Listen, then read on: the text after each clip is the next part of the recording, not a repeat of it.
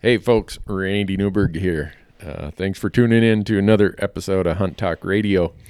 Uh, today, I am sitting in beautiful Bozeman, Montana, and I don't know how I convinced this person to take such a beautiful morning and spend it in front of a microphone rather than with fly rod in hand. But Mark Seacat is here with me, and I'm very grateful that uh, that he did decide to take take the invitation. Uh, Mark, thanks for uh, for being here. Yeah, thanks for having me. And uh, those of you who don't know Mark, uh, I think a lot of you probably do. He owns uh, Seacat Creative. He started that, founded that. Uh, I think he started that because that you know the the greatest, the coolest man in the world, the Dos Equis guy. I think you turned down that role for that commercial or something with all your world traveling, and you Man, that probably would have been a good gig. That would have been. I doubt I would have turned that down had the, the offer came across my plate. well, uh, Mark has, I mean, he, he's traveled a lot, done a lot of things, and and Mark and I living in the same town, having a lot of the same groups we work with. Uh, our paths cross a lot. We get to share a lot of hunting stories, and and I've told the audience when we started this podcast a year ago that at times I wanted to have some of the best elk hunters they may have never heard of, and I don't know if you meet the may have never heard of because a lot of people know you, uh, but I think you meet the one of the best elk hunters category, and and we're going to get into that. But I I don't want you to give any of your secret spots, Mark, because I know well you probably could because I I can't say I know exactly where you hunt, but I see some of the places you take pictures, and I'm not going there anyhow. I think that's one of the one of the nice parts is that you know a lot of people aren't venturing to those places at the times that we do. But I I appreciate the the compliment as one of the best elk hunters. I think I might be in the top 100 in our county. in You know- our county. You know, there's a lot of uh, there's a lot of really great elk hunters that probably people haven't heard of around here, and a lot of people that I look up to. So Yeah. it's a it's a wonderful compliment, one that you know I don't think I have achieved at this point, but it's something that I I I'm thankful for it for sure. Well, it, it's funny you say that because uh, with doing our TV show, and I know our show probably uh, the the elk hunts we do probably are a little bit different than what you see on a lot of the other TV shows, and people will come up to me and say, "Man, I don't know how you do that. That looks pretty extreme." And I tell them, I said, you know. I would be in the lower half of badass elk hunters just in my hometown. And they look at me like, what? And I'm like, yeah, I'm 51 years old. I drive a desk for a living. And if you knew the guys in my hometown, what they do, where they go, and how they kill elk, I, I, I don't even want to think about where they go. And people look at me like, holy crap. But we are lucky to live here um, the, from the standpoint of where we live. But the downside is there's no rock in this part of the world that doesn't have an elk hunter crossing it at some point in the season. Yeah, I think that's a good that's a good thing, you know, and the and the elk hunting community here is pretty open and everybody, you know, every it's kind of like an unspoken language, you know, that everybody's just you know respectful of other people and and complimentary and I think that that's a really cool aspect of this area. I haven't had any situations you know that make me feel otherwise but it's uh i'm very happy when people that i know that are hardcore elk hunters are killing great bulls and and it's i think it's goes both ways you know and it's a it pushes you for sure Yeah. you know how many people are getting out there and getting after it here in this community um yeah it's it's unbelievable we're lucky to live here and, and uh, it's a it's a cool spot for sure Yeah. It's a good place to have a creative agency like Seacat Creative. it's Uh, it makes it easy to you know to attract high quality personnel you know it's uh Yeah. Every aspect of it you know from the the climbing in the winter to you know the fishing all year round to the world class hunting opportunities it's you can be doing it in you know 10 minutes 5 minutes I know it's we we better maybe we're gonna need a plug from the the Bozeman uh, Tourism and Chamber of Commerce if we keep talking like this. And all of our fellow Bozemanites who are listening are like, "Would you guys shut up?"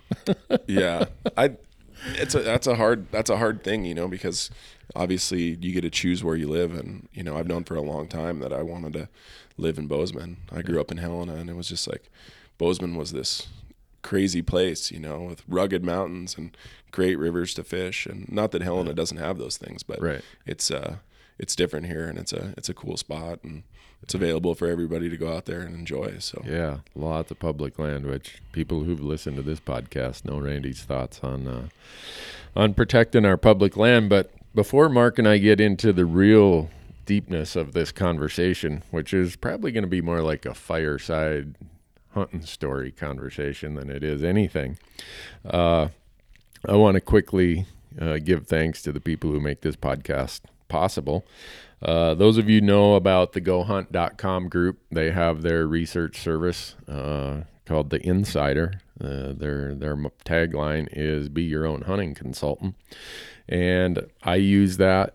Just it, it's crazy how much I use that, and you heard me talk about how it helped me discover a Utah unit where I drew the only non-resident archery mule deer tag for this coming fall. It also helped me uncover, and I, man, I, I don't know if I want to say this because you don't want to give away all the tips and tactics. But when I was doing my Wyoming deer research, I'm like, okay, here's my calendar opening.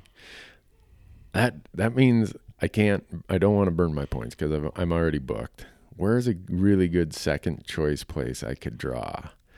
Uh, and it's a spot I'd I'd driven through before, and I saw all these bucks one evening. I'm like, this is crazy. This is why is nobody hunting here? Well, I found out it was a lot of public, but or a lot of private. But I've figured out a way to navigate that on the BLM, and so I applied, and, and thanks to their research service showing how the draw odds and everything worked, I on um, Tuesday I found out that me and Matt Seidel from uh, onX Maps drew the tag as a second choice. So, anyhow, the the insider go to GoHunt.com and click on their insider, and if you sign up, uh, the good folks at Gerber are giving everybody a uh, a free Vital scalpel blade knife. Uh, it's the replaceable blade knife that you see us using out in the field, and uh, all you have to do to get that knife when you sign up is use the promo code HUNTTALK H U N T T A L K, and if you do that, you're going to get a really really good knife from Gerber. Uh, GoHunt.com slash insider and use the promo code HuntTalk. And then I told you that uh, Matt Seidel from onX Maps drew the tag with me in Wyoming, and, and the onX Maps guys are great supporters of this podcast. Also, uh, they have their new Hunt app out, and I was over there uh, getting, I guess you'd call it, schooled up or or uh, educated, as hard as that is for a old gray-haired 51-year-old guy like me to do. Uh, but the new Hunt app they have, it it takes everything and brings it to your desktop, transferable and and uh, interchangeable with your your cell phone, your smartphone, and uh, if you go out to onxmaps.com and you uh, subscribe and, and buy any of their products through their Hunt app, use the promo code RANDY16, R A N D Y 1 6, and you're going to get a large discount for doing that. So, very grateful for those companies to uh, to be part of this podcast. And uh, now, with that out of the way, Mark, we're gonna we're gonna tell hunting stories. That was impressive. Was You're it? good at that. Oh, You're really? good at that. Uh, almost to the point now where it's like he might have done this a time or two. Yeah, for sure, Uh, for sure. That's a the Go Hunt stuff is pretty. That's a pretty incredible service. I hadn't, Yeah. you know, I've have kind of shied away from a lot of that type of stuff. And one of my close buddies, Brendan Burns, when that first started, he was like, "Man, you got to check this out." And Uh-huh. so I became an inside member or an Yeah. insider member, and it's just awesome that you have what you can like find out and learn there. And what's even cooler is like the the service that they'll provide you. I've been blowing up um, Brady Miller, you know, Yeah. and he gives me he's like via text and Instagram messages, and he gives me such like great help, like in the in the things Yeah. that I'm looking for, and it's that's a really cool cool company for sure. Yeah, and Mark referred to Brady Miller. Brady is kind of their content guy uh, at the Go Hunt. Super website. talented, yeah. and he's a serious archery mule deer hunter. Which is why I'm trying to get a hold of it. Mark, uh, uh, uh, Mark was telling me before the the uh, podcast that his his goal this year is to focus on some serious mule deer hunting this year. So I hope you get that dialed in and figured out. Yeah, thanks. I hope so too. We'll have a good time. But sure. is is that going to interfere with your your normal September elk hunting? Yeah, it will. You know, I it's uh this this trip is more of about a trip of friendship. You know, I'm going Yeah. down there with a great buddy of mine, um, Bobby Warner, and one of my best friends, Adam Foss, and Mm-hmm. doing some stuff that you know we haven't done before, and hunting like all three of us together, which I think will be pretty cool. You know, and not the focus isn't you know to kill three deer. The focus is to go have a good time with people that you know should really get along well. And Adam has never met Bobby, and and it should be should be a pretty cool time. You know, which is Cool. I think it's a, a cool way of looking at it Yeah. in So terms of a hunt. so uh, there there will be uh, maybe a couple elk in Montana that get a reprieve this year. That or or you'll still fit some time in. It seems like the elk during archery season have been getting a reprieve from me for a long time. So it's uh, the, that that's this whole work thing gets in the way sometimes. I I still get a lot of days during archery season. It's just a matter of for me, like you know, I think the the beauty of where I live and what I get to do is the number of days that I can spend doing it, and I've got a very flexible schedule and a and a wonderful partner in crime that you know supports me to get out there and and do the stuff that I love. So it's yeah, as many days as I can get in the fall. Like I've told somebody at one point that if you know if I killed an elk on the first day of the season, like I'd feel pretty bummed out about it. you know, even if it was a great big giant, which is what it would take. But I, that's uh, yeah. And I've I- it's harder. It gets harder and harder for me to like find the animal that I'm looking for. So Yeah. I, get- I feel like I get pickier and pickier, and Yeah. you know it bit me last year a little bit, but that's just the way it goes sometimes. Yeah. Well, and I think you reach a point where it's the days in the field that are more important than what the end result is. Eh, At least for me, anyhow. Yeah, and the people that you're with. Yeah. you know it's uh that that aspect of it for me is really what motivates me for hunting is the the time that I get to spend with people that you know I really love and cherish and and you build relationships with and friendships grow deeper and I think that's a super important aspect to it. Yeah, it, it is for me. I just, you know, I, I, I, you know, uh, people are like, "Gee, Randy, you call that a job? You spend hundred days a year hunting." Um, and when you spend hundred days a year hunting, it is very important that you spend those days with people you want, in places you want, trying to tell stories you want. Uh, to me, if if my job was I had to go and find a bigger buck every day or had some, you know, artificial setting of okay, this animal has to be of this size to get on TV, I would have hung it up like after the first year.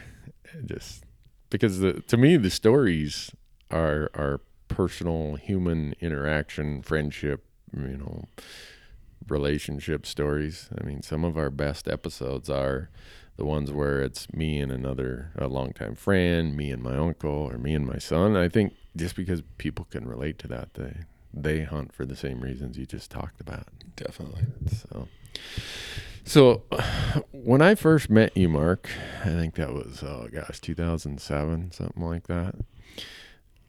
Ever, everything I'd heard about you is you were this crazy mountaineering guy that had done a couple trips to McKinley and, and tell correct me it's been a while since I, I knew all this but you you grew up in Helena but you had this hunting passion all your life. You it's part of your family but you really got into mountaineering for a while it sounded like. Yeah, I think I've been, you know, I've kind of followed like different different paths like at different points in my life based on what was, you know, really motivating and growing up in Helena, you know, we spent most of our time hunting in the Tobacco Root Mountains, you know, just west of Bozeman here. And and uh, would travel down there. My dad met a landowner back in the day. They there was an article in the Independent Record in Helena that was like, "Tobacco Root Mountains have too many elk. Like landowners want elk hunters." And there's no such thing as too many elk is Yeah. there Well, that If was you're the a article. landowner there is yeah, and, and my dad went down there and you know knocked on knocked on the door. The first door he knocked on was a, a wonderful you know ranching family, and and they gave him access to hunt their land as long as he walked from the house, and and it was a pretty neat pretty neat deal. And um, they became lifelong friends, and that gentleman's now my godfather. And my mom was hunting the ranch, you know, when I was in the womb. So it's it's a I grew up hunting and and loving it, and grew up fishing and and you know played sports going through high school and and went to school in Colorado on a football scholarship and that was like the one year for me where I didn't get a chance to really hunt elk and a lot of things aligned including like a, a horrible football injury that didn't allow me to play quarterback anymore.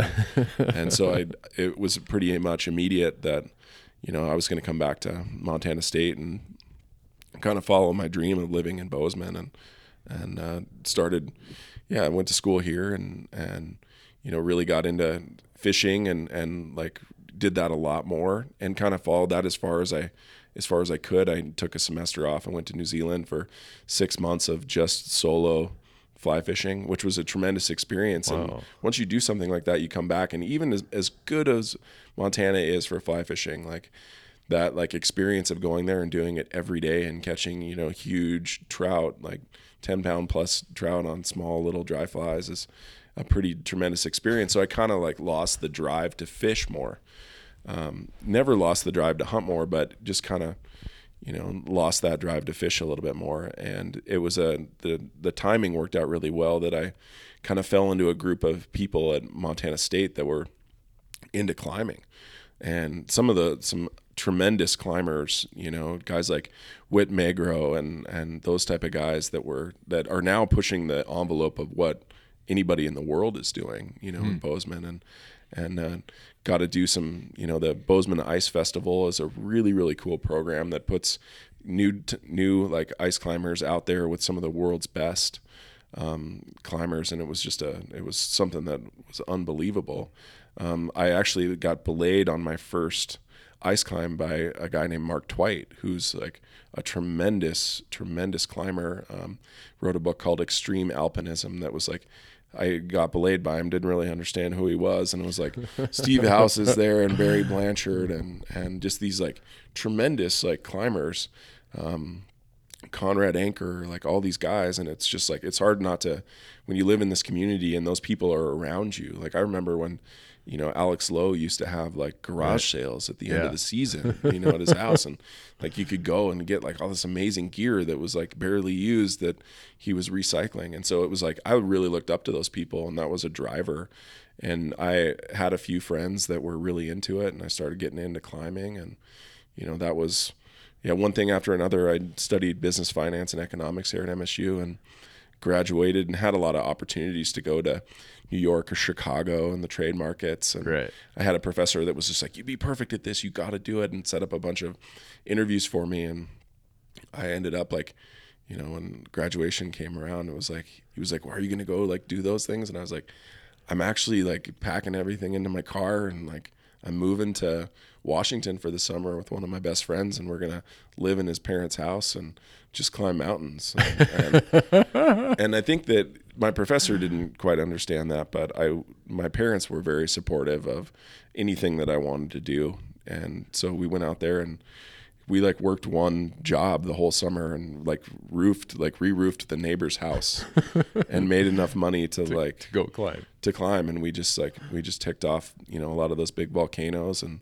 went on a lot of big trips and and yeah it was uh, after that I like came back at the end of the summer and and worked as a bartender in Helena and saved my money to go down to um, South America. And I went down there and climbed Aconcagua by myself. Um, I think I was like 21 or 22 at the time. Yeah. Um, that is that the trip where things didn't necessarily go as planned. Yeah, it was. Uh, I actually got um, stuck after like coming down from the climb. I got stuck in a camp at 19,000 feet in some pretty tremendous weather, and they have a they have uh, weather event down there called the White Wind. Um, and it's just like crazy, crazy wind conditions. And I got stuck in that situation for, you know, it was probably like 36 hours. And there wasn't, it was like on an area of the mountain on Aconcagua that doesn't have a lot of snow. And so it was, it was hard to like get water. And like, you know, I was like taking ice chunks and like melting them and they're like sandy and gritty. And, yeah. you know, it was like one of those situations where it was like, okay, like time to go down. And, and I it's so crazy how one like simple decision can change a lot of things in that world. And the decision I was um, at the time, um, I had a Bibler Fitzroy tent, which is one of the greatest tents that was ever made, a single wall uh, tent, and the the tent poles are on the inside of the tent and they sit against the the wall and they have these little tiny plastic clips um, that hold it in place. And I couldn't with my big gloves on I couldn't undo the clips because I had like these big black diamond gloves on and I couldn't undo the clips. So I took I took my gloves off. I've got like my my tent like you know strapped to my backpack filled with all my stuff so the wind won't blow it away. Everything's out of the tent all I have to do is break down the tent, shove it into the backpack, and start the descent. And so I'm like undoing these clips. I undid all the clips. And then the, my error was that I didn't immediately put my gloves back on when the clips were done done. And so I grabbed the aluminum poles and broke down all the aluminum poles. And there's four poles in that tent design. And through the process of doing that, the the temperature that the poles had been at um, was really cold, and it transferred that cold temperature into my into my fingertips. Yeah. And the net result was I ended up with third degree frostbite on eight of my fingers. Wow. Um, and it was, and so I didn't realize exactly what happened. I put my gloves back on, my hands were cold.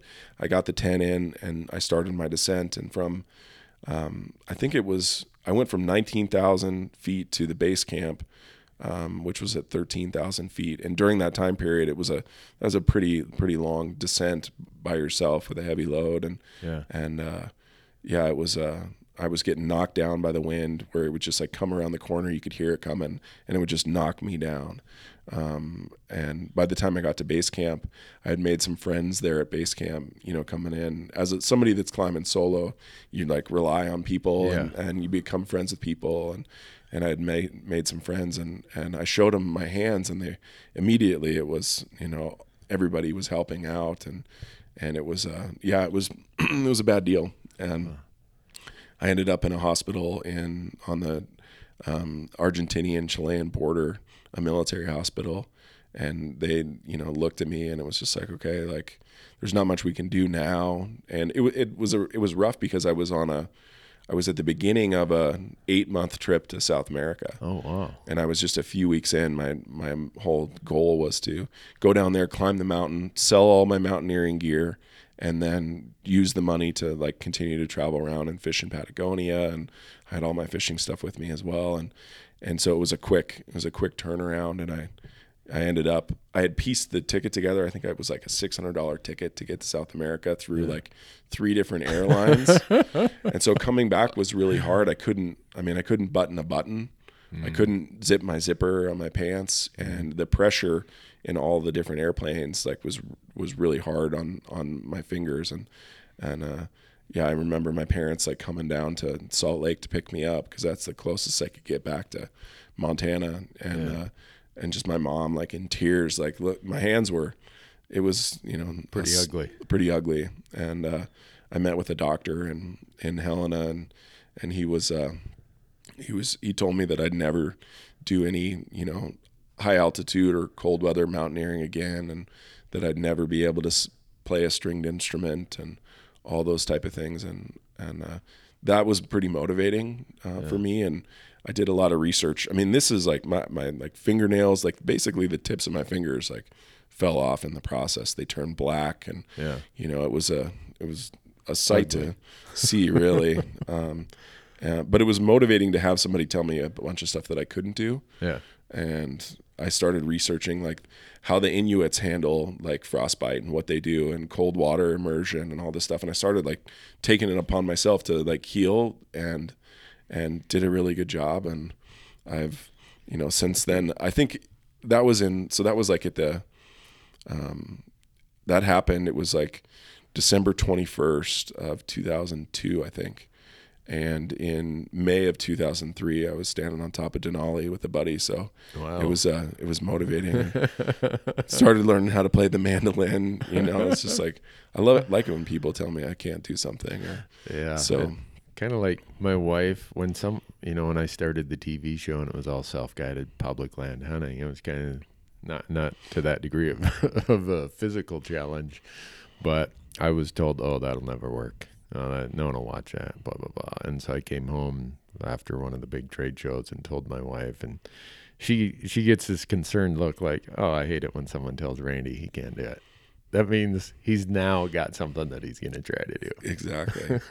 exactly. Uh, Yeah. So I guess mountaineering was a just an important important aspect. You know that like suddenly that was something that you know I I really loved to do, and and I had a lot of really great experiences and a lot of unbelievable trips. And you know I was I, I was going to Alaska and the, to go on climbs and and figure out ways to you know spend more time in the mountains. And you know my life pretty much revolved around it. And I was living in cars with buddies and doing whatever I could you know to maximize the time that I could spend in the mountains. And Yeah. that was a that was a focus you know. I was kind of caught in that time period where you're like what am I going to do with my life? And you know asking my dad like what I should do and all those type of things. And he was just like keep doing what you're doing. The job that you'll eventually do probably hasn't even been invented yet you know and just keep having fun. Because I was like maybe I should you know get my MBA maybe I should take the LSAT like ah, I'd probably be a good lawyer like all those type of things. And and it was cool to have a dad and a- and a family that was just like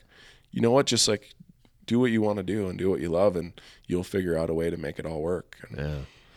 Huh. Well, the growing up is overrated anyhow. It I- I mean, I always say when I grow up, and right now I've been able to make it 51 years without growing up. So I, I, I would anyone listening to this, I would say, you know, maybe you want to just defer the growing up part of it because uh, growing up is overrated in my mind. But so with that background, Mark, I, you know, I followed you and your brother-in-law Andrew one time in Utah on an elk hunt. He he had that tag down there, and fortunately, I had a camera guy that was in a lot better shape than I was. But watching you guys run around the rocks and canyons and stuff there, it, it was interesting to watch how two mountaineering people or people with a mountaineering background chased elk. I, I there was a part of me where I thought, are you guys here to just jump on them and stab them, or are you guys actually trying to shoot this thing with a bow? I mean, you you guys got after it, and uh, so it got me to thinking. Uh, as part of this podcast, um, are there a lot of those kind of skills and disciplines and just mental mindset from mountaineering that translated well to, to elk hunting the way you you elk hunt now? I think that the biggest like part where those two things like correlate together are the the partnerships. You know, it's a hunting is is typically it's a very it's a solo type achievement or endeavor, and I think that that I've never really looked at it as that. Like all the greatest experiences that I've had, I feel like are, you know, with hunting partners, and and that's the partnership with mountaineering or climbing, ice climbing, rock climbing. That's the you, you rely so much on your partner, and I think that all of the all of those things like you know kind of lead to you know where you end up and and far as far as like now how I approach any type of hunting activity is you know with a friend or you know with a partner. It's I rarely do stuff solo. Uh, and I think it's just that like it, it's part of friendship and and that that aspect of it is really cool. Obviously the gear you know associated with it when you when you're you know climbing Denali like the gear is very important. And the type of footwear the socks the everything you know the the tents all of that stuff come into play. So now i have a you know very good understanding of what works and what doesn't in really harsh environments. And so i feel like you know that that aspect it you know also is pretty important to it. And what you take what you don't you know how to lighten up your load and you know those type of aspects what to eat Yeah. you know in terms of like calorie intake um, it's super important and i think that all that like all that stuff that i learned from mountaineering you know translates really well over to hunting and makes it a lot easier you know to look at situations and know what to do what to take you know Yeah. how to dress how to layer all those type of things Yeah. Well, one of the things that, uh, and maybe there's somewhere in the mountaineering world where this happens also, but I, when I first started elk hunting, I, I was the worst elk hunter that ever, uh, like most everything I start into, I'm usually the worst you've ever seen. And it's just a lot of trial and error for me to have to learn the hard way. And if I've been blessed with one thing, uh, in life. It's not a lot of talent, but it's a level of determination and a level of uh, stick to itiveness that usually gets me through a lot of these struggles. And in elk hunting, public land elk hunting, anyhow, the the way that that we do it for our platforms is you get to this point where it's it you you see people who who come to it and they're going through the same phase I feel like when I started. They hadn't the, the, they hadn't built the proper, I'll say, expectation of how much work it's going to be, how much frustration is going to be there, how many failures are going to be there.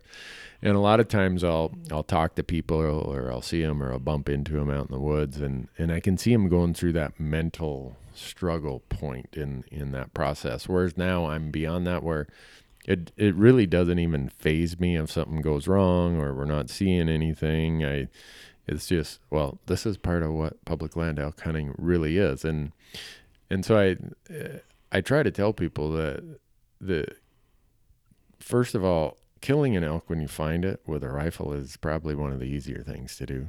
Finding elk is harder, but having the mental fortitude on public land on these backpack hunts to keep going and pushing on is probably where most people just turn around and say, "Screw it, not worth it."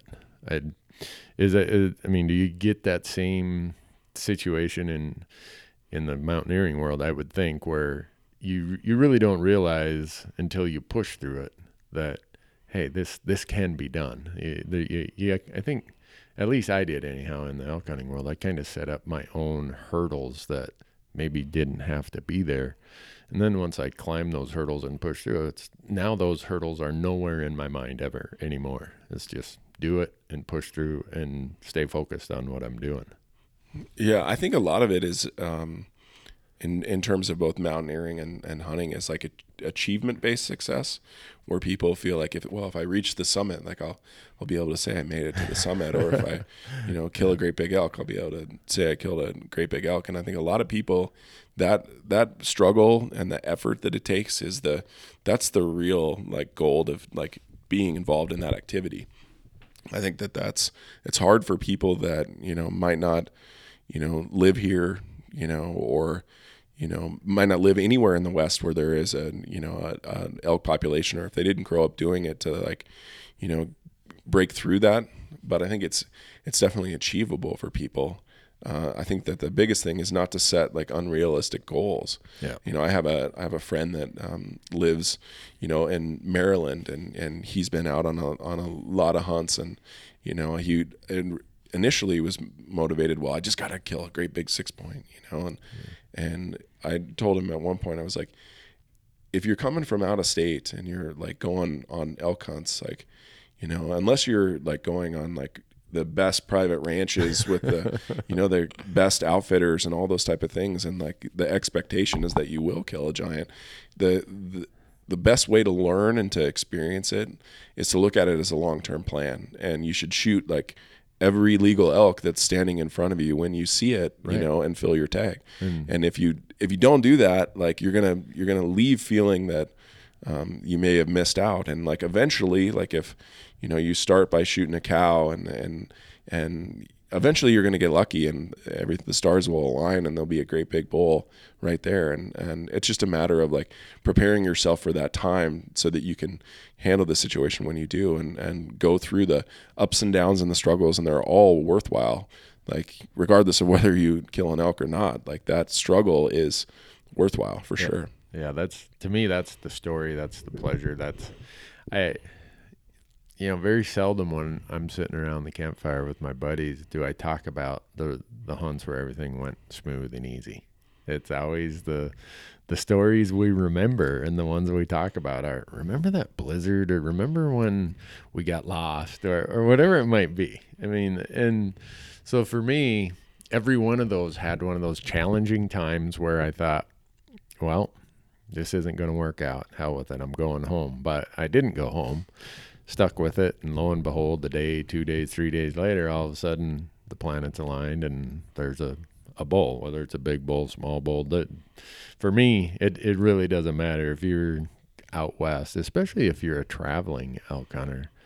I think to come out west, and if you do it yourself and you shoot any elk on public land, you should be really pleased with with what you've accomplished. I mean, that's uh, I, I maybe we set false expectations in some of the media world. I, I suspect we probably do. And Oh, without a doubt.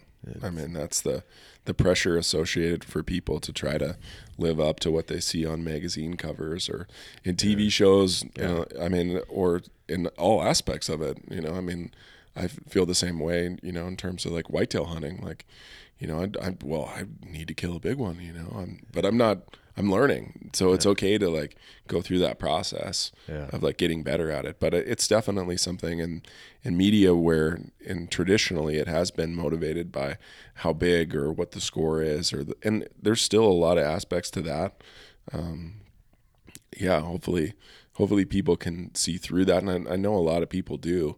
Um, you know, to why they're there and what they're trying to experience, and and why it's a good thing just to be out there, and how lucky you are to get a chance to go. Yeah. You know, I mean, well, most people are carving out time from a very busy schedule to spend their like precious vacation time on a trip. And I think that if they can look at it more as like vacation and not put that expectation on it, um, I think that'd be a great thing. A lot of people put a lot of pressure on themselves to be successful in terms of what other people or what media has put out there, and and I think you're missing the point. Yeah. You know, really, if that's what's happening, and I think a lot of people might experience that a couple times, and then they come to the understanding that oh yeah, I'm, I'm here to enjoy and to have fun and to learn Right. and about the friendships and the people that I'm with, Yeah. the place that I'm at, I get to spend time in too. Yeah, I that that expectation thing or pressure thing. I think that's that is so true, and I I was victim of that in what year was it? Two thousand five. Yeah, I drew a Nevada elk tag, and everyone's like, "Oh, you got to shoot a 360 or better bull." So I I'm. You know, at that time, I've maybe shot six or eight bulls in my life, and I never shot a 360 bull. So I'm like, still feeling oh yeah, this guy said that, and it's someone I respect. Boy, I better shoot a 360 bull. And then uh, a kind of a funny story. I I told my buddy Jerry Pritchard. I said, hey, I I drew this Nevada elk tag, and this was back before Arizona let you buy a point, so you had to actually apply in the draw. I told Jerry he grew up in Williams, Arizona. He said. Uh, I said, I, I don't need another tag. I, I just need a point. What should I apply for? He said, Oh, apply for the Unit 10 early rifle elk tag. You'll never draw it. Don't worry about that. Well, lo and behold, I drew like tag number five or something out of the 50 or 25 tags. So that year was the first year I really had an opportunity with some, you know, what some people would call once in a lifetime elk tags. And I, I did feel pressure that, oh, gee, if I don't shoot like a 360 bull, everyone's going to think I bailed out or whatever. And I, I still had the the idea that I, no matter what the outcome is, I want to go there. I want to try figure it out myself. Go through those frustrations. Go through the whole process of okay, it worked or it didn't work, and and accept my own results for what the results were. End end of the story when it's all over. I've uh, I've shot two very nice bulls, one in each state, um, but they weren't 360 bulls. But I was super happy. But there were times when that pressure is almost like, oh, you had that tag and you only shot a 330 bull or a 340 bull. Uh, yeah, man, I had a blast. I spent it with my uncle and some great friends, and so I, and now we we see it, and I think it's even more amplified today than it was ten years ago. Of people will draw what I'll call a glory tag, for lack of a better term, and the pressures. I, they'll contact me. They're like, "Man, there's a lot of pressure with this tag," and I almost want to say, "Take the pressure off. Release the steam here." And I don't know. I I worry that the media world is is contributing to that in a in a bad way. Yeah, that's it's hard. I I find myself like in I've yet to draw like a tremendous. I've I've like got lucky in like some of the tag drawings in Utah and that kind of stuff. I've yet to really have like one of those tremendous tags, and I know that I eventually will get there as my points build across the West. But um, and there will no doubt be that pressure when it when that happens. And I have like I have this like I don't know what it is, but I'm not worried so much about my fall a lot of time. I'm I'm thinking about like I have so many friends that draw great tags and I I want to go and experience it and be there to like help them. Um, because there's a, there is a lot of pressure, and if you're not if you're focused on like how big a bull you're trying to find, you know, you don't eat right or you don't like chill and relax and so as people draw tags like i find myself saying yes to go on lots of different hunts because i just want to go and like the opportunity for some of those areas, you know, as like friends have drawn like some of the better elk tags in Montana or Nevada or the places I've gotten to go hunt, Utah. Um, I want to go because the opportunity just to see those bulls, like that type of bull, like and find them is it's an uh, I get enough out of that to where I don't need to be the hunter. Um, but the pressure that I've had friends put on themselves is is crazy, and if they come home without, it lingers for a long time. And I think that that's like it's not i don't know if it's a pressure that the media has put on per se as much as it's like a pressure because of how much time people spend waiting and dreaming you yeah. know friends of mine in utah that have waited 12 16 years to draw tags like right. they put a lot of pressure on themselves and um, you know it's that, that's a hard thing but I think it's also human nature. You know, if you're a hunter and you've been waiting and waiting and waiting, and finally you draw the tag, it's like, you you you almost want that as a like some sort of um, glorification that it's like look at all the time and effort and the years I spent applying and this is the fruit of that labor. Uh, it doesn't always work out that way though, and yeah. it's a that's part of it, you know, and how people deal with it and you know it, i try never to put any pressure on people that have those great tags and try to do whatever i can to help them yeah well if people went to my desk drawer and opened up the drawer to see the number of unpunched glory tags that are in that drawer, they would see an Arizona strip mule deer tag that I hunted from start of season to end of season. Kind of had it in my mind what I wanted and passed some really, really nice bucks, but quite honestly, I don't have any regrets. It was a great, fun hunt. Uh, hunted with a great guy, Breck Bundy, down there. Uh, this is 2007, I think, and my uncle joined me, and we just we had a blast in a place that I'd never been to, and quite likely will never get to go again. Um, in that drawer, they will find an Arizona antelope tag, an archery tag from Unit 5B. Um, I could have shot many bucks on that hunt. Uh, a friend of mine, uh, Eli Grimmett, him and his dad have, uh, bless you, uh, Eli and his dad Tony have a service called Pronghorn Guide Service, and and they were scouting for the governor's tag there. And one day, uh, I, I see Eli looking at this really nice buck, and I'm I'm on the hill up above him, and I text him and said, "What do you think of that buck?" And he's like, "Where are you?" I'm like, oh, "I'm on the hill right up above you." He's like, "That's like an 84 inch buck. Why aren't you shooting that?" And uh, the answer was because it was early in the hunt and I'd seen some other super duper nice bucks and and so that tag is still in in my desk drawer. Um, I have a unit 17 archery elk tag from New Mexico that's still in my desk drawer. I've I've got all kinds of glory tags that I never punched and they were some of the funnest hunts that I've ever done. And, and I, I bring that up here because I want the listener to understand that I, I've had the benefit of that, and it's going to be okay if you don't fill that tag.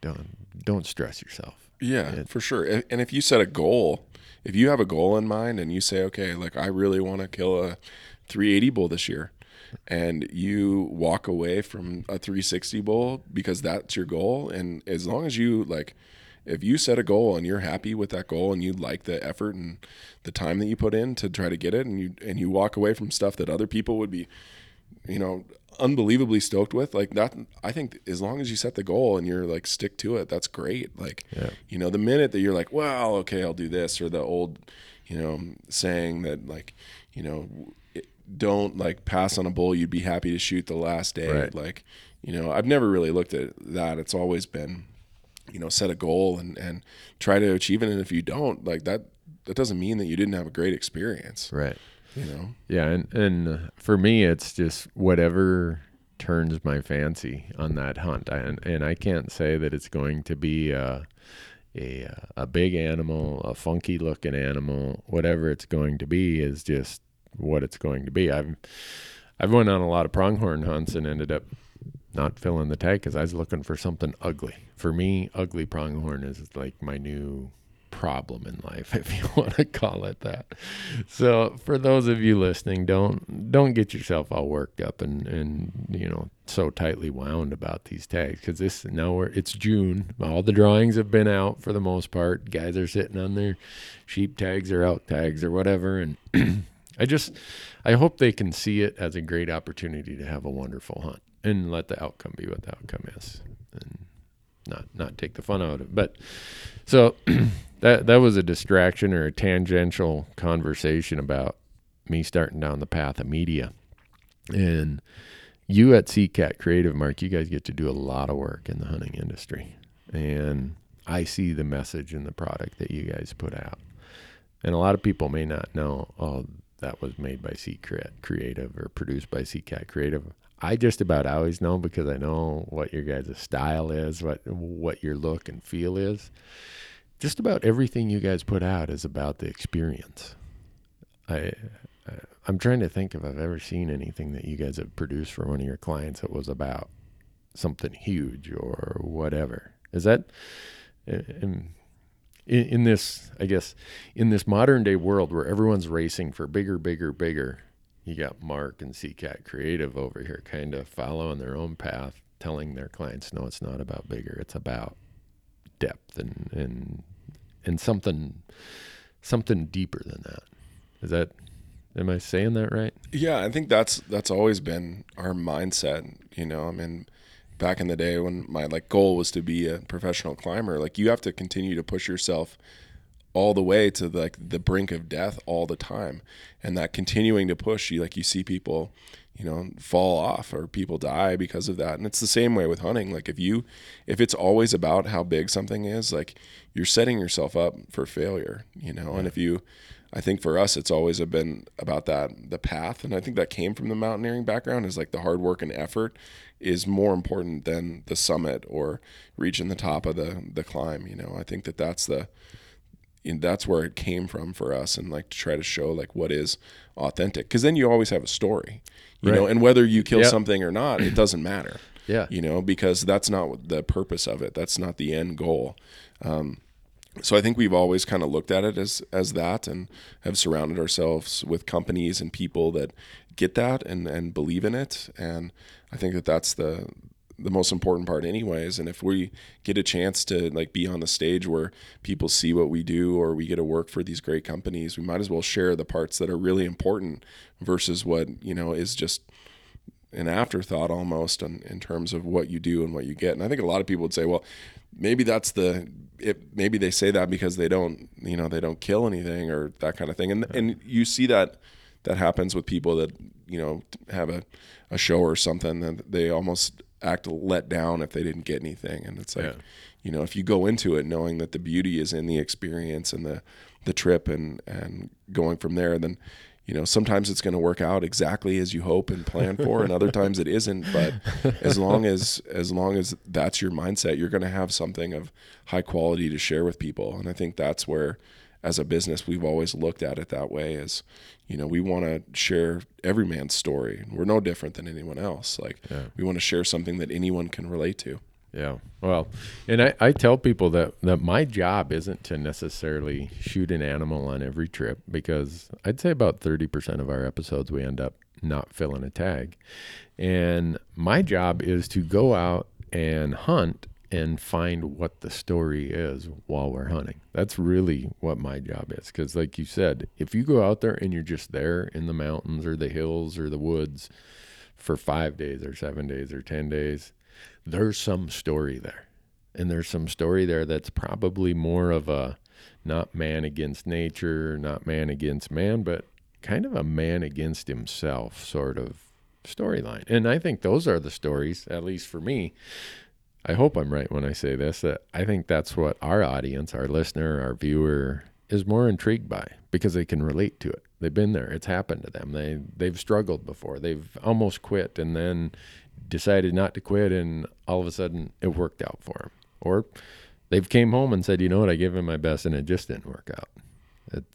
To me that's that's my job and I, I see that in the product that you guys put out for your for your clients and you know, we've we've got a couple mutual clients that you and I work with, um, Sitka Gear, and and uh, you guys do a lot of stuff for them. And and the imaging, I think everybody would agree that the imaging for Sitka Gear is is is great.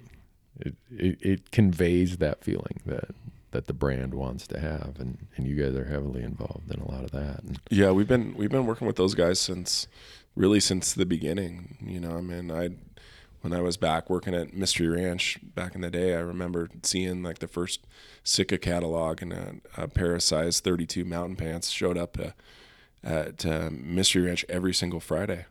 And I was just like, this pile of like Sitka pants was showing up, and I was just like, there must be an error like hit there in the shipping department. Something's going on, and um, uh, Andrew and, and Luke Buckingham had like traded one of their guys a, a Mystery Ranch pack for some gear, and they just got stuck in the system that we got this pair of size 32 mountain pants every week.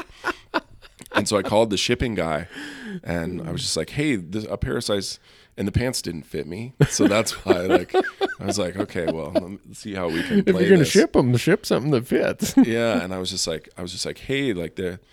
This is happening, and and the guy was he was you know really nice on the phone, and you could tell that it was like he was like, oh geez, like I messed up here, like what can we do, you know, to like I was like, I can I can send them all back. I think there was like twelve or sixteen pairs of pants. It was like it was getting crazy, and I was like, hey, I can ship them all back. Like, you know, um, the thing that I would ask from you is maybe you could give me, you know, the the founder's emails address, you know, and, and so that was like my in with Sitka, and we I saw their first catalog, and they had some great some great real images in there, and um, but I knew I was sitting on imagery like of hunting Yeah. that would blow those out of the water, and I was just like, what a great opportunity, yeah, um, and reached out to those guys, and you know, started a relationship really quickly with them, and and I think the first time that we got clothing, we immediately went out and went on a hunt and got real photos. That was, I think, like the, you know, the cover of the,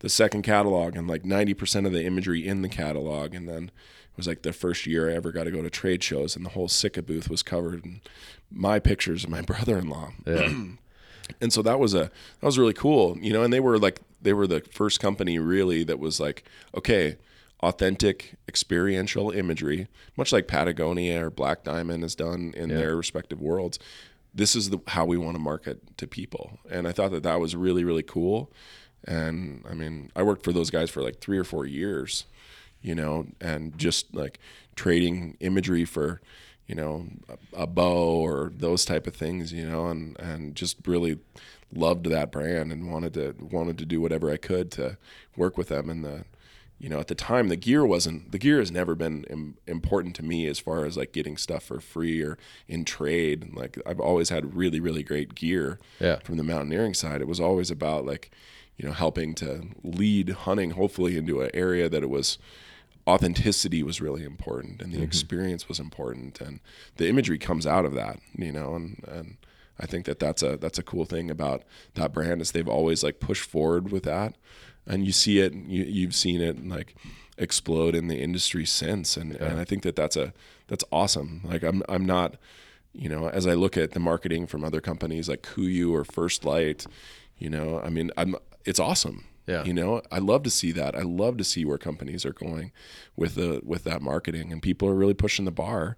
And you know, as we have like competitors of Sitka push the bar, it means that we get to do more amazing things, and we get to go more places, and Yeah. and people get to see that more. And I think that's a really cool aspect of what has happened within the space. yeah, and uh, the to the point of you know you you guys have been pretty selective about who you work with. You don't want to be necessarily, and, and I don't. If I'm putting words in your mouth, correct me, but I get the sense that you guys don't want to be all things to everybody. You just want to be really good at what you do and work with companies who share same the same vision of a brand and, and vision of hunting as as you do. And in what I've been doing, a lot of people are like, "Well, why don't you? Why aren't you involved with this company or that company?" And it's it's nothing against any company. It's that I have chose which companies I want to deal with. First of all, they have to be heavily involved in conservation. If they aren't big supporters of conservation, my brand and their brand probably isn't going to mix that well. And it's really helped me have a clarity to the message I want to have. It gives me all this confidence that, you know what, these people are with me for the same reason I'm with them. So if I stick my neck out on a political issue or something, I probably don't have to worry that I'm going to get a phone call from someone saying, "Hey Newberg, your contract's expired," stuff like that. And uh, and so I, I I see how you guys been doing this in your business, and it's it's just fun to watch you guys do that because it kind of confirms that you know what, Randy, maybe you're not completely an idiot for turning down these other opportunities. You got your vision for a brand and a message, and you're sticking with it even if your wife says, "How long do we got to make payments on this TV show job that you have?" But because uh, she says that the TV show is the funnest job I ever bought. right. And a lot of people think that I'm making all this money doing TV if if they only knew. right. I yeah, I feel like for us it's I've always been really comfortable in the fact that we hunted down the companies that we wanted to work with or we really evaluated their marketing and their efforts and said, "Hey, we can improve upon what they're doing." And it's always been like if you look at like our client list, everything has been long-term relationships. Yeah. You know, and it's been built over hard work and effort. And eventually, like if you put that in, it leads to, you know, great great opportunities and and you know, I mean, I at Mystery Ranch, like I went into the office and wasn't an employee there and just like worked there for I think nine months leading up to like taking a job for eight dollars an hour as a janitor. you know, with them I, with Sitka, like we provided stuff for over three years before we ever saw a paycheck.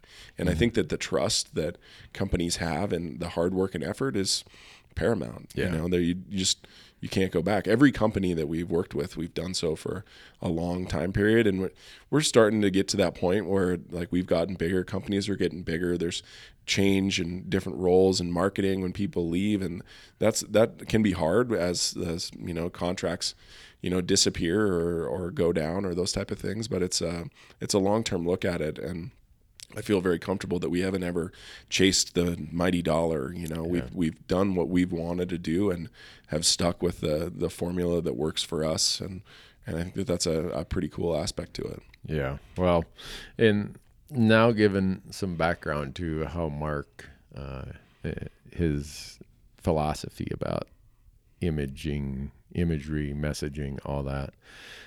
I I don't want to put you too much on the spot here, Mark, but I, I am worried that in the hunting space, what our messages are sometimes are not necessary. And by that, I mean, whether it's the media folks like me with TV show, all of us who have TV shows or what's on magazine covers and other stuff, is is this the direction we we want hunting to be going?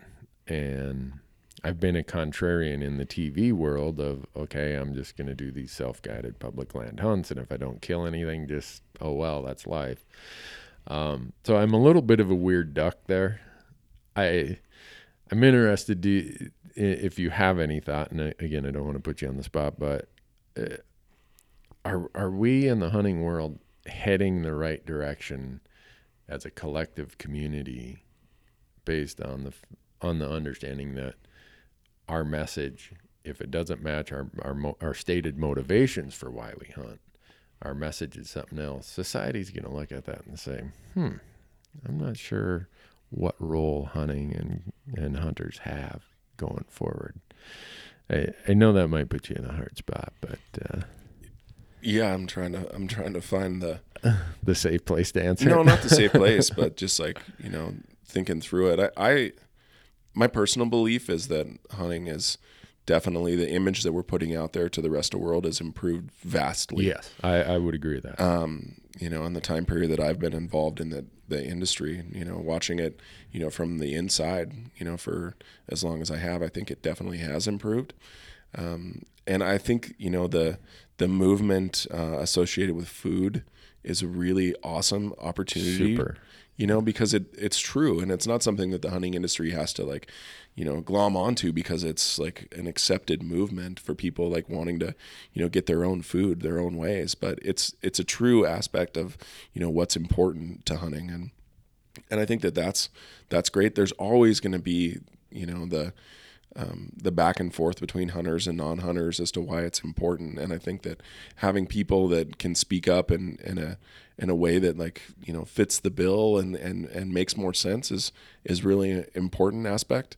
I mean, I worked as a hunting guide and gardener, and I simultaneously was you know doing photography for Patagonia, and I was, you know, running a ecological research center out of Cooke City, you know, and it's like, I mean, I'm the like Patagonia wearing like hunting guide, you know, type of person, and I think that, you know, I was working on you know coyote studies and alongside the Doug Smith wolf studies and like getting to experience different ways, and I think that that's a as long as you can understand where other people are coming from, mm-hmm people will find a way to like work together to understand what's happening. Yeah. Uh, and I, I personally think the hunting industry is doing some great things. There's aspects of it, obviously, that are you know not great. Um, right. But I think that the more people that we have supporting companies that are doing it in the right way and supporting conservation and working with those organizations, I think that it's a it's a good thing. And I think that we have to be the leaders and we have to be the people that are pushing it, you know, into that that space, I guess. Yeah. No, I I agree completely, and that's I I don't. That's always a hard question to answer because it, it's and it gives the impression that you're being judgmental about others and their messages, and it's I don't mean it that way at all. I I ask myself every day, every message I produce, every photo I post, every video that gets posted, or or every episode we air. Uh, I, I go back to our original business plan, and it's all about why am I doing this? Everything in my the first executive summary of my business plan for these media messages is why, why, why, why, and does the stuff I put out does it meet the why criteria? The how, the what, the everything else, ah, it'll take care of itself. And for me, the why was about making sure that what I do, what I can contribute to this process, helps the helps hunting, conservation, all the things that, that we love and and hold dear. And so that's that's uh that's part of why I'm uh, I'm always interested in what you guys are doing because uh, you know you guys try it, try and experiment, uh, doing some really cool things, and I'm like, ooh, I like that. so I, I don't know if you have a, a business t- methodology patent on some of the things you do, but at times I'm I'm uh, peeking in, saying, "Hey, I might try that." So yeah, that's a that's a great compliment for sure. I, mean, I think that that's the that happens more and more frequently, you know, and, and I think that that's a you have to look at as that that as a as a compliment and and not not be frustrated that other people are like you know starting to go down that path like that was our that was our goal like yeah. make it authentic make it about the experience and if we can do that and companies get behind it then other companies will get behind it which means more people will think that that's important yep. and it won't be just about like how big stuff is yeah. i mean i don't get me wrong like i want to kill a giant bull elk right that's every single year yeah. and i'll like i'll pass up on bulls that other people are like what are you doing and it's not it's about a, the challenge and the effort that goes into it. And uh, yeah that's uh, I think if you if you do stuff that people respect and and you know follow the rules and and play by the rules more people will do that. And I think we do that with our our company all the time. And and the companies that we work with and the media that we get to help produce is I think it's on the you know cutting edge of what people are doing right now. And I think that that's a it's pushing the hunting industry in the right direction for sure. Yeah. Well, the the interesting part is that hunting in media and messaging is is not an island of itself. We are part of a bigger demographic and a, a society that it's changing fast. I mean, TV is you know uh, not just in the hunting world, but across the the entire society, you know, the cord cutting syndrome, if you want to call it that, is causing people to consume media way different than I grew up consuming media. The there's still a large TV audience, but a younger and different audience is now very much a digital audience. And one of our common partners, Gerber, uh, they they come to me and they're Randy. They're they're they're very straightforward. As Randy, we are about digital messaging. that's where our future is. That's a big part of where our customer is. We love your Hunt Talk forum. We like that you're doing this YouTube channel, blah, blah, blah. Um, that's going to be a huge change for the hunting world just because of who we are demographically. Whereas if you look at our bell curve, we're a little bit older than the rest of society. We're a little more homogenous, you know, mostly white male. Um, but that that's not going to stay that way forever. And that's going to create a huge amount of opportunity for for those who want to take advantage of it. Oh most certainly. That and that's the i think we've as a younger person in the industry i'm not as young i guess as i was how old are you mark? Can i ask you? I'm 37 37 okay. Um i had to think about that for a little bit. The uh yeah when i got started in this i guess in like my mid 20s you know like I I wasn't I didn't watch TV. I didn't have a TV. Yeah. You know, I didn't have the money to pay for cable. You know, like I wanted to be out there and going going for it. Doing it. What I did have access to is like things started coming up was online. You know, I had a computer so I could see stuff online and, and that's one aspect of why I've never really done you know anything specifically for television. Mm-hmm. Um, we've made commercials, right? You know, uh, as a production company, but it's a that that that part's hard, you know, and, mm-hmm. and we've had this talk a lot of times. It's a television's hard. Like yeah. I think a lot of people have, you know, misconceptions of what you know, TV guys and and you know how much money they make and all that kind of stuff. Like I see the the one man band TV shows that I don't know how they make it. Yeah. You know, where the there's a one hunter and he's also the editor and his buddies filming him and like all those type of things. Like that's a it's hard. You know, the the sponsorship dollars that are coming out there for anybody like below the top, like you know whatever that top percentage is, they're not they're not huge. Right. You know, and people are bootstrapping a lot of it, and I think that that's a people do it because they love it. You know, and I think for us, it's always been you know we we want to control the messaging in a way that gives us the freedom to you know tell a shorter story or tell a longer story and you know, not make it about what, um, you know, a, a, TV network wants. Right. Uh, with the number of commercials and the number of episodes, and yeah. I don't like that type of pressure. Like yeah. I like the pressure associated with like pulling off a, a very well done piece of content. Yeah, like you know that we can put the time into. How how many hour? Maybe you shouldn't measure it in hours. Maybe it's years. Did you put into? You did that piece searching for West. When did that air? Three years ago?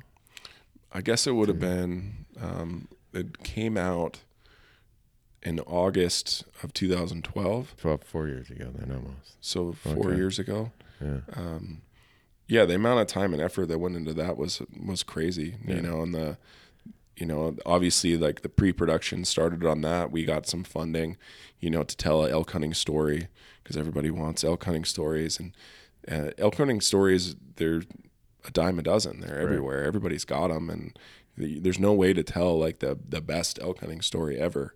And I think as we started to look at that, we were like, okay, we have to like key into the experience and and you know working with some great friends on the production side at that time they were like well we can you know like pop up you know with the the red camera from behind you like right as you're about to shoot the elk and it's just like that that stuff's hard you know mm-hmm. and and we came i guess like the story we try to like figure out what our story is long before we go into the field to, to shoot it.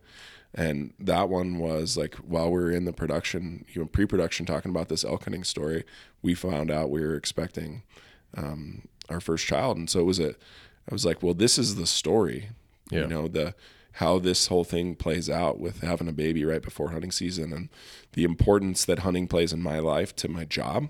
Yeah and the fact that I pretty much have to be there, but I also have to be at home. I think that once we pulled that one off in a way that people respected, and not not everybody got it, and mm-hmm. people, you know, to to this day, I get comments almost daily from people, you know, about that piece that was released almost four years ago. You know, I think it was an important piece for the hunting industry. It was a very important piece for our business and our our belief in what hunting is. Yeah uh, and our belief in that you could tell stories that didn't involve like shooting an elk. Right. Um, and that was a tough fall. That was a hard. That was a hard fall. The amount of days that we put in, but it pushed me to you know find new areas and you know the yeah, it was it was an incredible it was an incredible experience, and I think the fact that we could pull off a story of that magnitude about something that was um, di- so different, I think it gave a lot of belief in other companies that we could tell you know more of those type of stories, and we started to look for stories more within the space, more about the people and like what goes on versus just the outcome. Yeah. Um, and that was a big that was a big learning lesson. I mean, I remember standing up like in front of like we had a premiere in Bozeman and it was like standing room only. Like we sold out like a place and there was, I mean, I think it was like 800 and some people. You know, I remember being like, man, everybody is expecting me to kill an elk in this film, and like I don't, and like I was nervous, Yeah. you know, to see what would happen, and and uh, but confident in knowing that we had a, a great message. Yeah. Um, that was that was cool. It was a very important moment. Um, Yeah, I, I, I th- the, the, in great story, great production. I mean, high production values. To me, what was very interesting was to see that you had decided, even a, uh, with all that that you had writing on it, that it was going to be distributed digitally. It it's never aired on a TV platform anymore, has it? no, No. it And right now, someone could go watch it on at seacatcreative.com. you can see it from our website. Searching for west.com is Okay. still still there. It's on YouTube for all the companies that like played with it. But it was Yeah. it was mostly, you know, we're a social media based company. Uh, you know, we do social media, we do high end production, we do photography, we do all that type of stuff. So for us, it was like we looked at a way to increase the distribution associated with it so we could reach as many eyeballs as possible. Yeah. And I think there was like, I can't remember how many companies were involved in the distribution model that we set up, but it was, it was, you know, ingenious. It was, Yeah. it was different. And, and, uh, it, you know, the, the giveaways, the products, like all that kind of stuff that, you know, we, people, you know, were able to like get all these amazing things. And like, it was, it was a cool thing to give away. It was, all we wanted was to spread the message Yeah. you know and like it was it was cool to get involved with a lot of companies that you know only a few companies like helped fund the project and i think those companies were um, Sitka, Leica, and Gore-Tex, and everybody else like was willing to help and share the spread the message. Uh, and we created a distribution plan that you know reached millions of people. Yeah. And uh, I, I think that that was cool because it was spreading a message about the good parts of hunting Yep. and stuff that's important in a in a way that hadn't been done before, and and that was cool.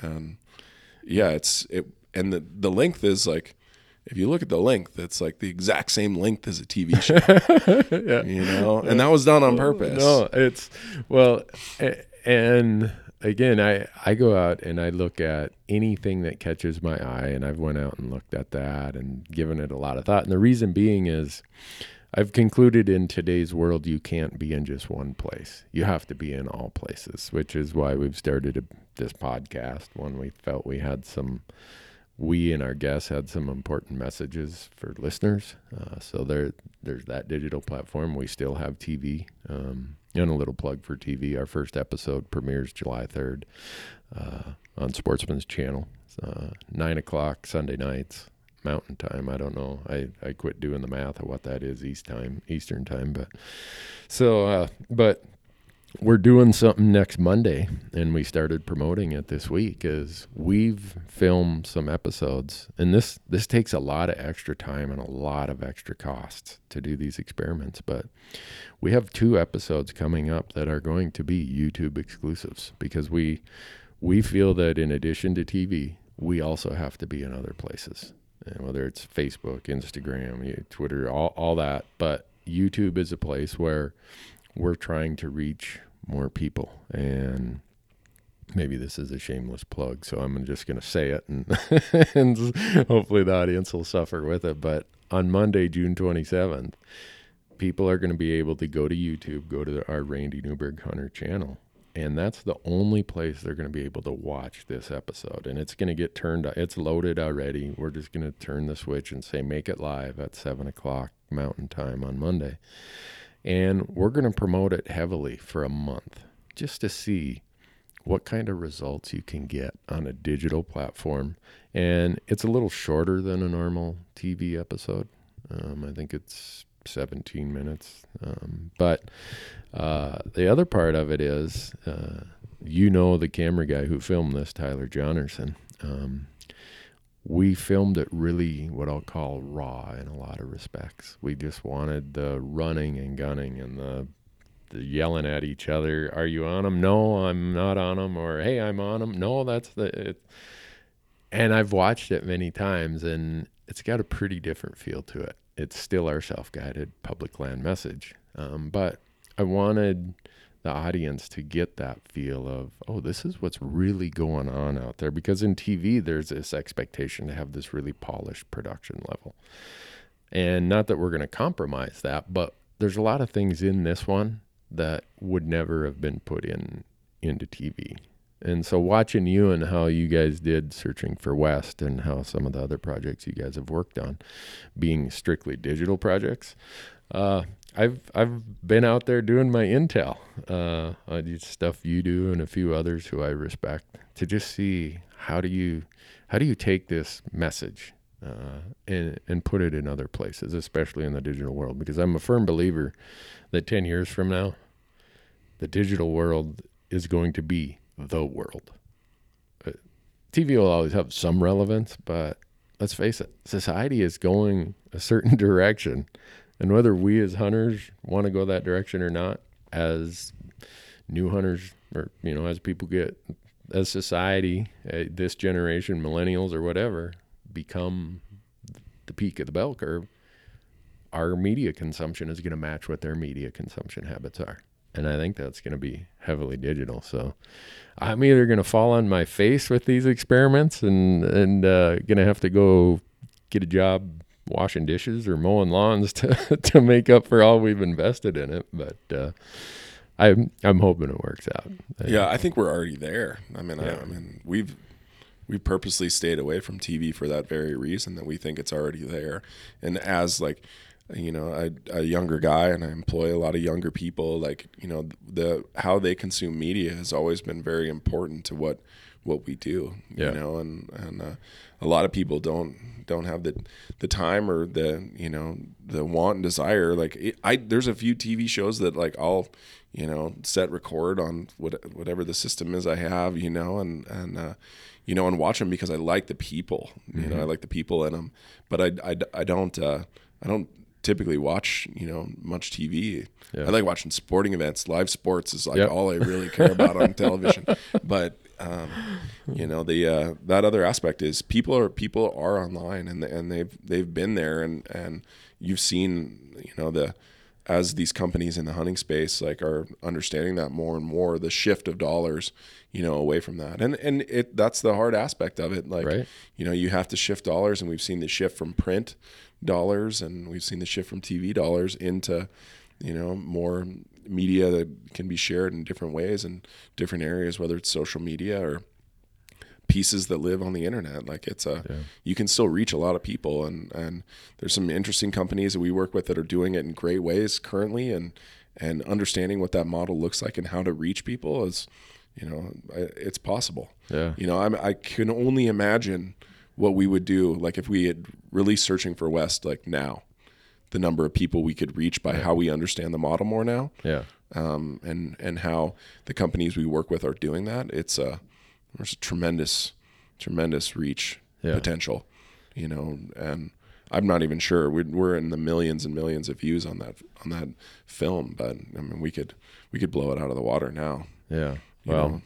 to me, it's just you know, I, I want to be in every space that I possibly can with, with my message. So we'll see how it works. We have a later this year, uh, in addition to this Montana elk hunt that airs on Monday the 27th, later this year we have an Alaska black bear hunt that uh, is going to be YouTube only. So we'll, uh, we'll find out. Maybe, uh, you know, maybe I'll be calling you. Hey, Mark, you need a janitor. I, have uh, I've uh, worn out my welcome and all this other stuff that I've been doing. So, but we're. Uh, I I promised Mark I wouldn't keep him too late because uh, you have a baby due this week, don't you?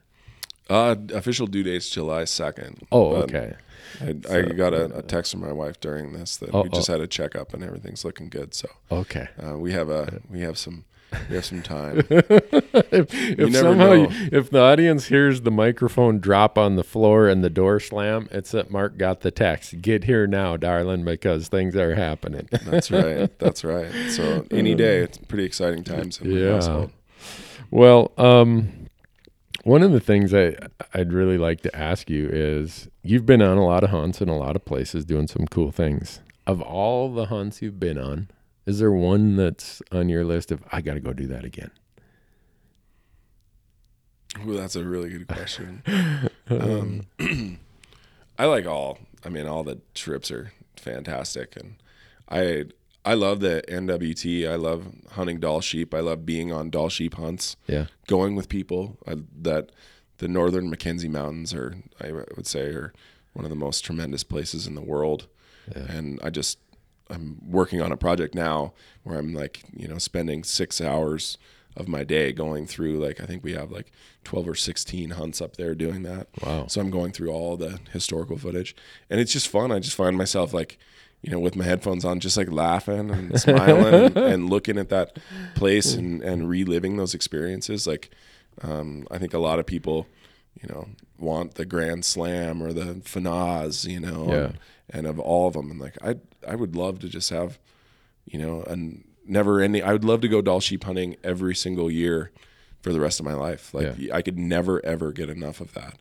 Um, that that's the that's the one and the the people that I've been able to go on those trips with and the the time where you totally unplug and you're you don't even have service you don't even worry about emails you you know you have a, a, a phone and a sat phone to check in with your family which is like the most important thing that you have to do while you're out there. Yeah. you know that that's a an, unlike any other experience. And i think anything that i get to do where i get to do that is is super motivating. But that area you know any any sheep hunt is is a fantastic experience. And and i like being in the high mountains. And i like you know backpacking for a long time. The last big one we did was we had a backpack hunt that was 22 days long Wow. and that was a that was a tremendous adventure Yeah. and I'd go back and do that one immediately. You Yeah. know, so I guess that answers the question. Okay. So then there's everyone has a bucket list of some sort. If you know all the places you've traveled, all the hunters you interact with.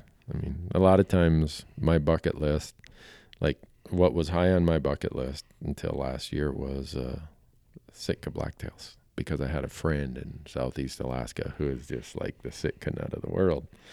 And I, a lot of times, I think our bucket list gets a little bit influenced by people we interact with or cross paths with. So, is there, uh, if if work wasn't dictating where and how and what you did, is there a, a hunt that Mark just I got to get, I, I want to go do this in the next five years, and it can be anywhere in the world with any species, any any weapon, whatever. Maybe it's frog gigging. I don't know. I doubt it, but Yeah, I, I really like tarpon fishing. oh That's yeah, okay, that works too. Um, but yeah, I don't, I don't, I don't really know. I think that for me, it's, I don't, I don't really have that bucket list. I don't have like something that I have to, have to do, have Right. to achieve. You know, it's like, I just want to get it maximize as many days as I can. You know, and I would just say any hunt in the high mountains with good friends, like, and as I, you know, do it more, I would say that it would be archery related yeah, you know, and whether that's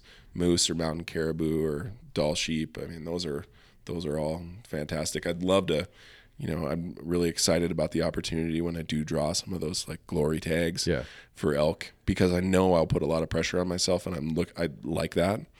I thrive on that, so I'm looking forward to getting some of those.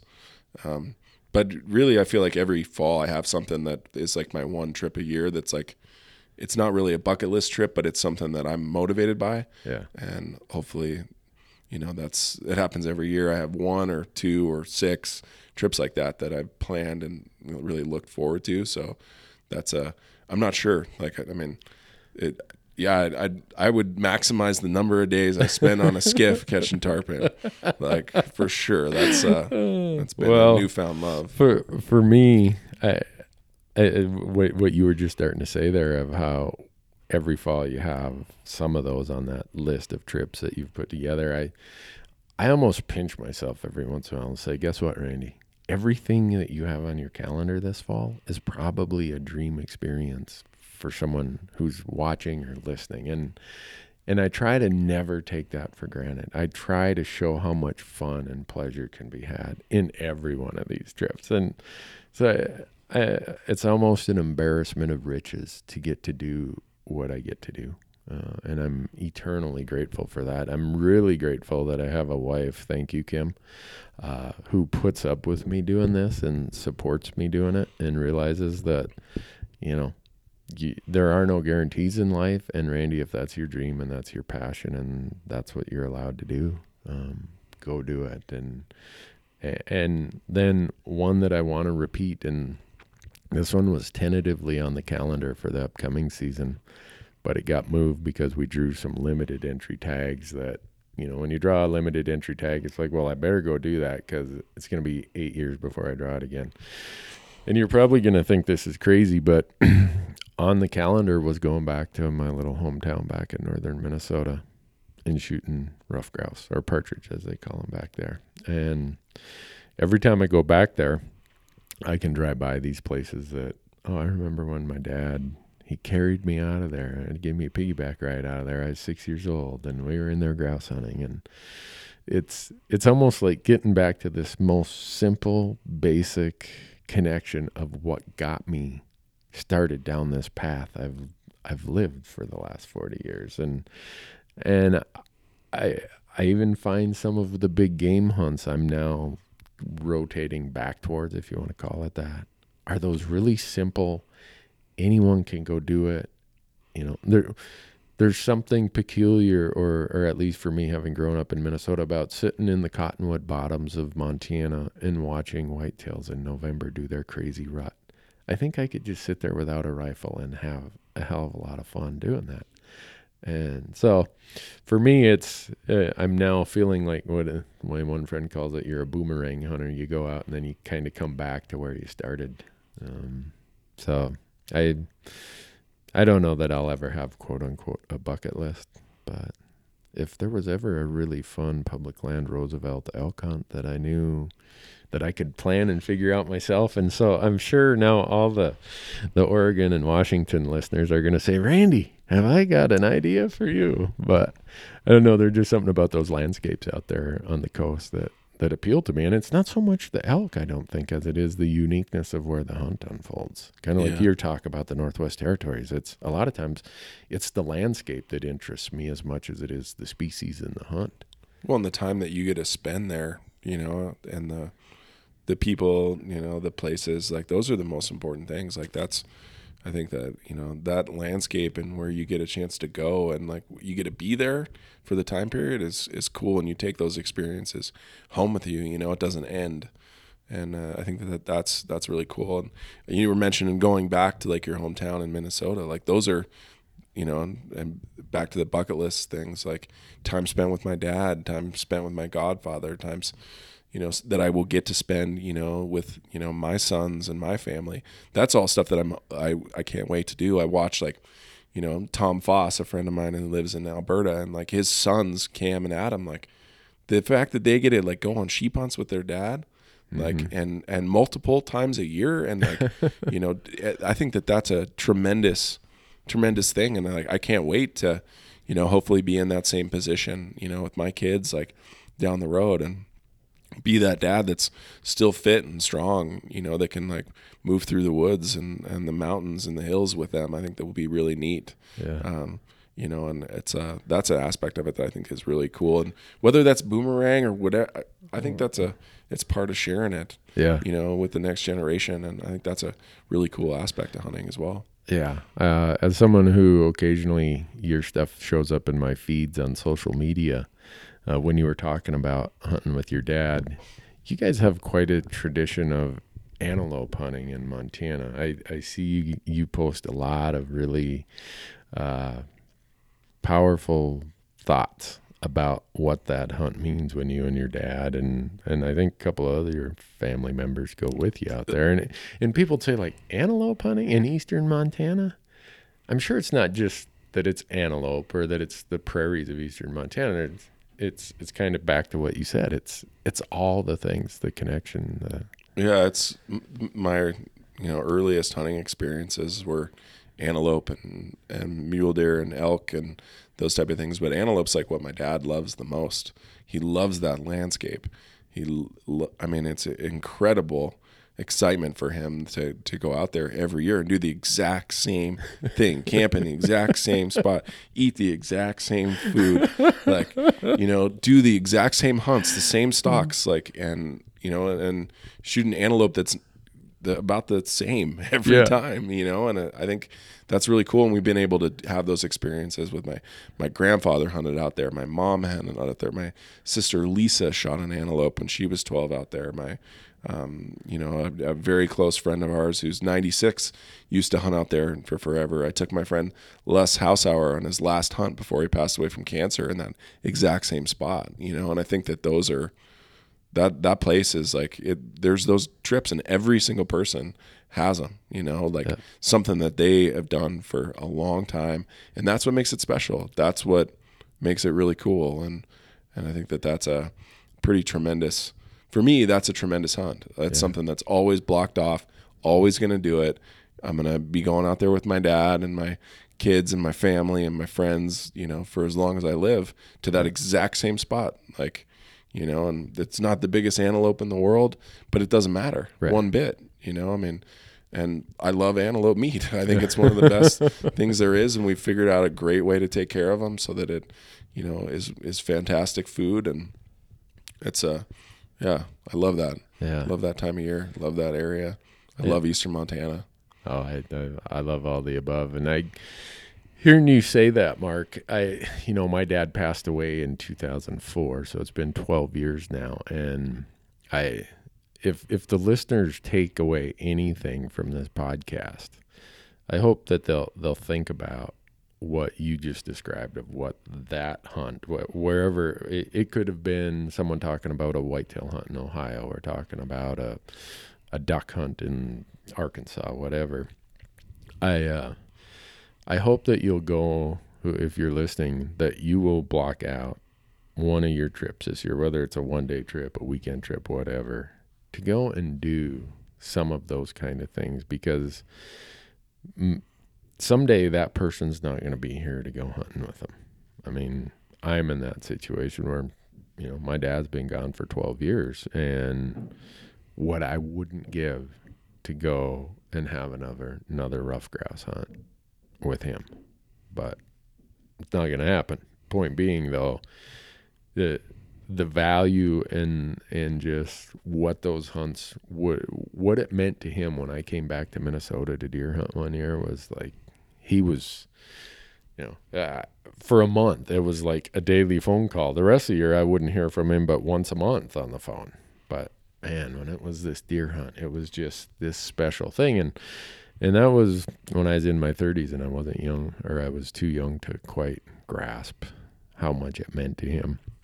Um, but hearing you say that about how how it means so much to your family and and uh, I I think we all need some of that. We, we need to go back to to what kind of connects us and grounds us to what got us here, and and we'll remind ourselves this is what it's really about. And I just I hope you guys keep doing it forever, and I hope that your your family gets to go and do it with their grandpa, and, and it it just stays part of that. And for you and for other listeners who have those kind of family hunts, I hope they keep those going because that that really is what when we get down to it, that's what it's really all about. For me, anyhow. Without a doubt. Yeah, But so we're uh I'm I'm probably holding you a little longer than I I promised you, Mark. So I'm I'm going to wrap this up a little bit here. Um but I'm not going to let you there, there's two things you're going to have to do. One, if, if is there anything we haven't covered that you want to interject? I don't think so. I Okay. think you're doing a good job. Okay. Uh, and then uh, going swinging back to public land elk hunting. Um, I, whenever we have guests on that I, I think are are well known for for a certain activity, I always ask them. You got one or two really critical points that, uh, uh, maybe the listener would benefit from. They may already know, but maybe they just, you know, in our hurry or our our distractions. Is there some basic? All right, this is whenever I'm struggling with my hunt. This is something that I take myself back to, whether it's a mental thing, whether it's whatever. It's something that you think a listener who's getting to that point in elk hunting, what's As far What's- as like what- frustrations, uh, like during a hunt, or yeah, like or, or what's the one piece of advice you would give them that you think is going to help them most in reaching their their goals or having the success they're hoping to have? Yeah, I guess just like if you find yourself in that situation where you're frustrated or, you know, it's not working out, just remember how lucky you are to be there, you know, and to like not have to think about work or you're hunting. You know, Yeah, I mean, you're you're involved in this like really cool experience, and like try to soak it up and remember that there's no there's no real pressure. Like, you know, try to don't be as hard on on yourself and and you know put a lot of pressure. Enjoy it, like soak it up because you don't know when it's gonna go away. Right. You know, you don't know, um, you know how many days you have. So I think it's uh, try not to put as much pressure on yourself and and soak it up. Like you know, be in the moment as much as you can. Yeah. Well, I I think we're all guilty of that at times of putting too much pressure on ourselves and it distracts. It it can distract from the real pleasure of the experience. I, I'm guilty of it. I, I I wish I could say I wasn't, but there's times where I've got my mind locked into something and it's like, take a breath, Randy. Look at where you're at. Look at what you're doing. It's yeah. Great, great thought, great comment on that. And so, Mark, I'm uh, I'm gonna let you go. I'm I'm not gonna give any marital advice uh, like I do a lot of times on the podcast. Um, my the NRA, if you get the NRA magazine, American Hunter, uh, just it came out this week, and I'm in trouble at home uh, because Pat Durkin had heard me giving marital advice on this podcast, and he said, "I want to interview you and Steve Rinella and about marital advice, how you guys get to hunt so much." And uh, so he wrote an article in American Hunter, and a bunch of people emailed me about it. And my wife's like, "What are they talking about?" So I handed her the article, and she's like, "Oh, you're pretty smug there, Mister. You you think you got it all figured out, huh?" I'm thinking, "Oh, this was not a good idea, Randy. You've been married 27 years. You should have not opened your mouth to this degree." So, how do you and Katie work such a crazy schedule with two kids? I think it's. a- uh, I mean, it, obviously we're we communicate very well, Yeah. and we haven't always done that. And I think that, you know, for me, it's come. The amount of time that I spend in the field has has gone gone down dramatically as my phone falls to the floor waiting on that text message. Um, it, it's. I used to hunt a lot. Right. You know, I, I, I a tremendous amount of days in the field, and when I first got started, I mean, my first my first like date, you know, with my wife was a six day elk hunt. You know? so it was like That's a good start. I think she she's always really understood, and she helped found our business, and Mm-hmm.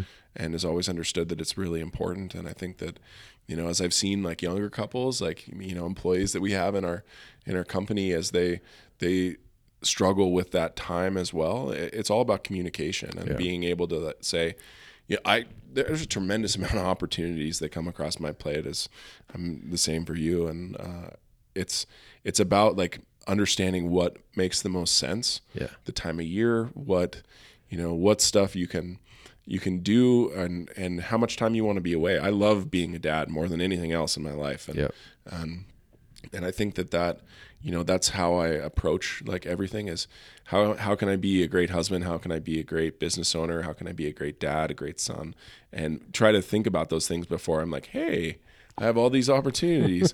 Um, and make sure that they make sense you know? And it's like we haven't always been good at that. And I've said yes to things and and you know committed to things and then had to like you know tell my wife about them and i've learned that it's just be upfront and like this opportunity came up like okay we'll talk about that you know when, when it's time to talk about it. And it's uh, i think that's an important aspect of it is to you know have a really good open line of communication but it's also my business. Yeah. and it's our job and Yeah. so i get away with a lot because of that um, she doesn't buy that excuse so much anymore um, you know and luckily we have other people you know, uh, within our business that get to go have those experiences, and we're able to send people on great great trips and do that kind of stuff. Whereas back in the day, I had to be it. Right, I was the photographer. I was the guy filming. I was the guy hunting. Yeah. Um, now it's more I can pick and choose what what I want to do and what is really important to me, uh, and based on the timeline, you know, of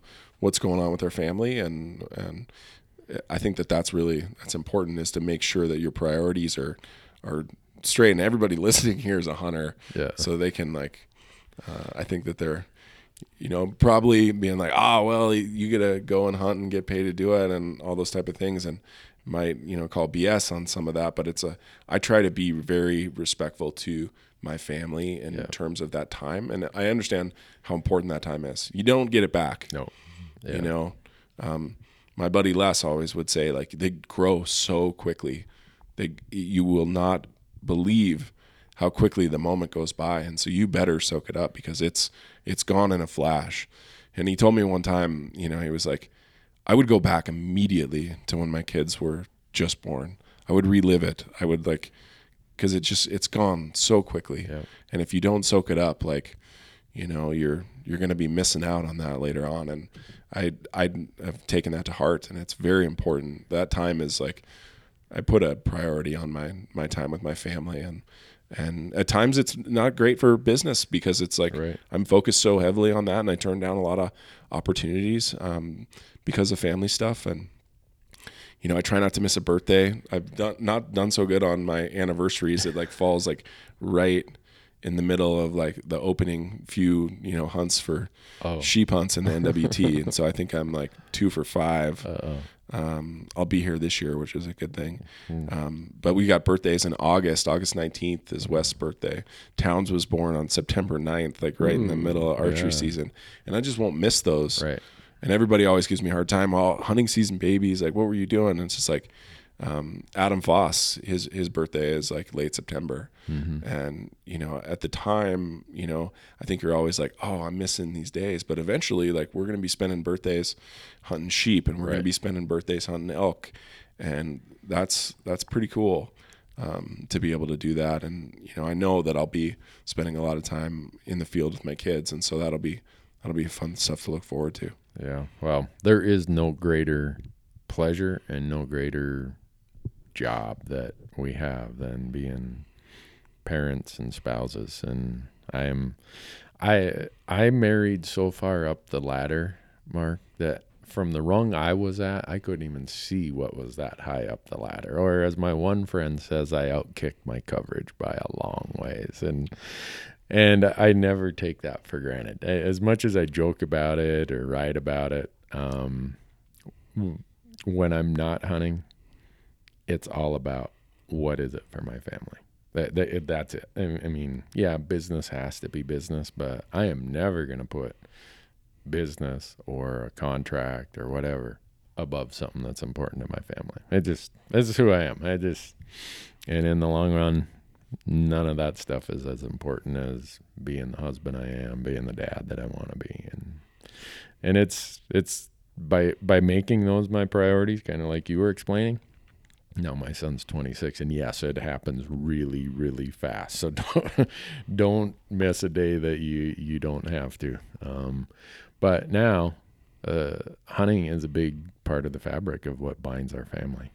A lot of our activities, a lot of the stuff we do, is woven. You know, the common thread that weaves it all is is hunting, fishing, and being outdoors. So um, I'm what glad a I great made it. deal that is. It is. I, I mean, what a great country. I mean, we live in a place where we can hunt and fish and do all these things, and it becomes such a part of who we are and uh, who we who we identify with and how we how we live our lives. So Yeah, we're super fortunate, yeah. without a doubt. Well, Mark, thanks so much for uh, for taking the time here to spend with us today. Uh, I promised the audience this would be kind of a campfire chat, and it, it's kind of turned out that way. Um, and our paths will allow us to have more of these chats, and we probably won't have microphones in front of us at that time. But uh, I want to thank all of you for listening. A um, couple things I want to leave you with is, yeah, we have this YouTube exclusive episode that. Uh, airs June 27th, 7 p.m. Mountain Time, um, and you can watch it anytime after that. It's just that's when it's going to go live on on YouTube. Uh, and our TV show, the premiere there on Sportsman's Channel, starts July 3rd, Sunday night, 9 o'clock Mountain Time. Uh, both of these happen to be really, really cool elk hunts. Um, and uh, the other thing that you're going to see when the TV show starts is we are having one great big giveaway this summer. Uh, this summer and this fall. From July through December, we are giving away tens of thousands of dollars of product. And starting July 1st, you will be able to find out everything about that drawing and that big sweepstakes, no purchase necessary, uh, out on randynewberg.com. So go to our YouTube channel, subscribe there, it's free, uh, and you'll be notified when all these new content pieces are there. And uh, Mark, thanks so much. Hope I didn't keep you too long from, No, I from Katie. I appreciate you having me here. So, Yeah, and we'll do it again sometime. Sounds awesome. All right. Thanks for listening, folks. Have a great day.